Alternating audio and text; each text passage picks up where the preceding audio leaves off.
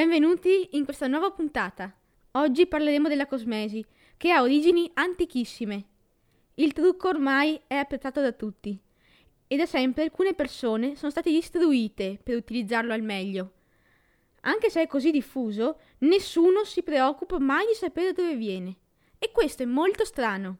Quindi oggi siamo qui per fare un lungo viaggio nel tempo, che parte dalla civiltà egizia, seimila anni fa. Gli egizi erano dei veri e propri fan del make-up.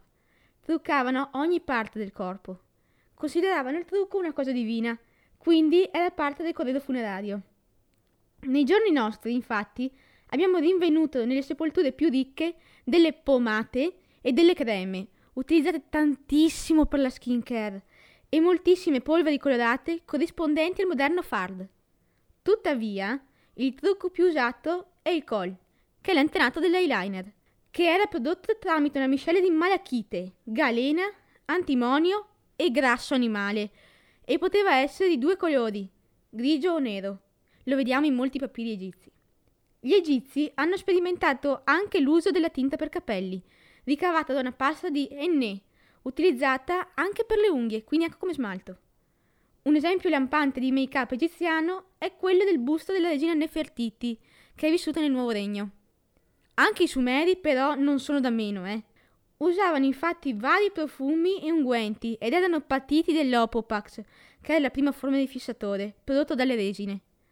Sono gli inventori del rossetto, che ricavavano dall'estratto di rosa mescolato all'olio di sesamo, il tutto unito a dei pigmenti di colore rosso. Per gli occhi utilizzavano il bistro, detto anche fuliggine temperata, che non solo fungeva da ombretto matita, ma aveva anche il potere di proteggere dai raggi solari. Dopo le sperimentazioni delle civiltà fluviali, la cosmesi si diffuse in tutto il Mediterraneo. Gli ateniesi sono arrivati addirittura a multare le donne che circolassero per la città senza trucco e con aria trascurata. Quindi erano molto molto molto rigidi sull'aspetto fisico. Tutte le donne greche, ricche o povere che fossero, passavano del tempo ogni giorno immerse nella vasca da bagno, dopo della quale bisognava spalmarsi un olio estratto dai fiori e dalle piante. Molto in uso era anche l'ombretto, solitamente di colori freddi, la tinta di capelli, la cura delle sopracciglia e delle labbra, che venivano decorate con un estratto dell'oricello spalmato con un pennello, come facciamo noi con l'uccida labbra praticamente. In Grecia lo scopo principale del trucco non è più quello di dimostrare l'appartenenza ad un'alta casta sociale, ma di essere attraenti. Tutte queste usanze sono poi ripetute dai romani. Ora noi abbiamo parlato solo del mondo occidentale, ma bisogna ricordarsi che anche ad Oriente il make-up è molto sviluppato. È ormai iconica l'usanza delle donne di tingersi il viso di bianco, come è iconico il trucco delle geishe in Giappone. Le labbra sono tinte di rosso e vengono ridimensionate, con lo scopo di renderle a cuoricino, mentre l'occhio veniva fortemente allungato. Anche se il trucco cinese e quello giapponese vengono considerati identici, in pochi notano una grande differenza, ossia che in Giappone il viso è solamente incipriato, mentre in Cina è uso applicare sulle guance il colore rosa o rosso, quindi se mi dispiace quello che vedete su Doraemon è finto. Ai giorni nostri il make-up delle due nazioni si è fuso e alcuni particolari, come la rimozione delle sopracciglia, sono stati per fortuna in questo caso eliminati. Ora torniamo in Europa e facciamo un balzo nel Medioevo, che è un periodo no anche per la cosmesi. Se gli antichi erano fanatici del trucco, in questo periodo il make-up si riduce a poco o niente. Il canone di bellezza dell'Alto Medioevo è riassunto dalla poetessa Maria di Francia, che è vissuta nel dodicesimo secolo, e dice, testuali parole, «Ha il corpo ben fatto, i fianchi stretti, il collo più bianco della neve su un ramo, i suoi occhi sono grigio-azzurri, il viso chiarissimo, la bocca gradevole e il naso regolare». Ha le sopracciglia brune, la fronte ampia, i capelli riccioluti e biondissimi, alla luce del giorno sono più luminosi dell'oro. Basandosi su questa descrizione, le donne, pur sapendo che la morale cristiana riteneva sacrilego tutto ciò che era associato alla bellezza e alla vanità, le donne si chiarivano i capelli con una miscela di tuorlo d'uovo, zafferano, fiori di ginestra e corteccia di sambuco. Le nobildonne, invece, utilizzavano come extension i capelli dei paggi biondi. La Chiesa aveva tassativamente proibito il make-up. Le nobildonne, tuttavia, non badavano troppo a questa regola.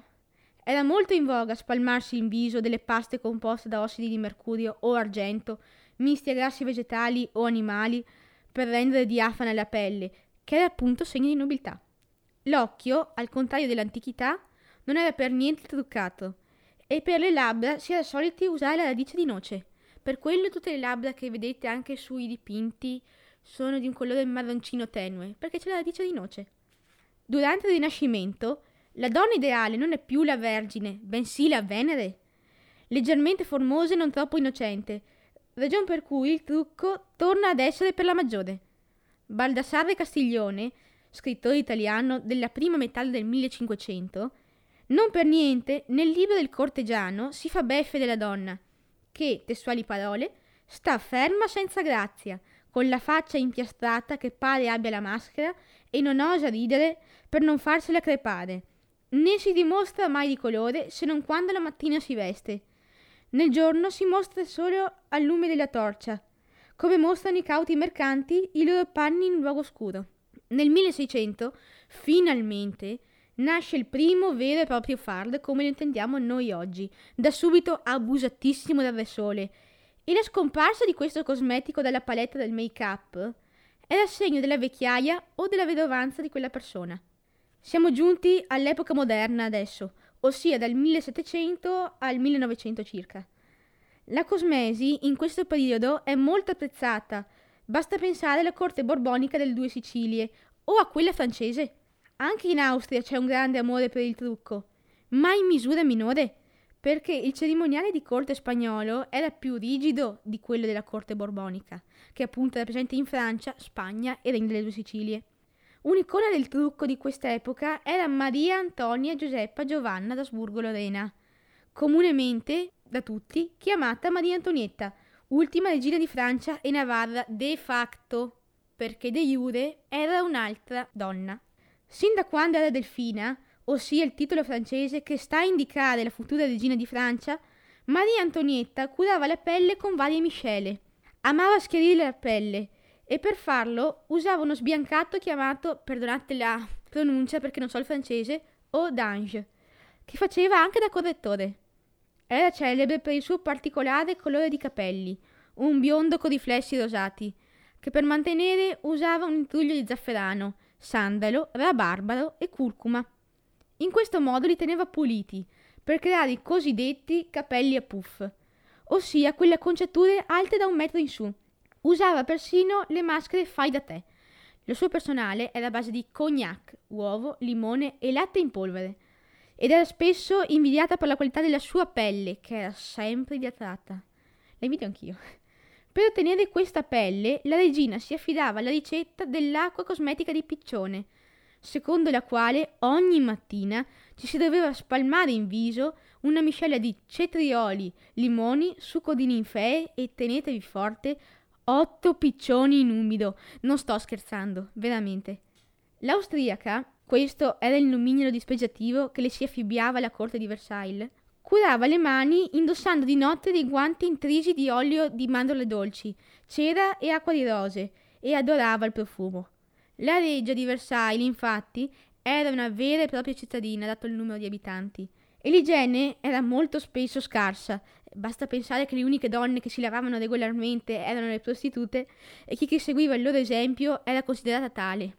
La regina, tuttavia, usava lavarsi ogni sera, esattamente come le prostitute, altro motivo per cui era malvista, e per rimediare al cattivo odore faceva riempire le stanze di fiori, molto spesso fiori d'arancio, che erano i suoi preferiti, e si ricopriva di unguenti, oli profumati e profumi.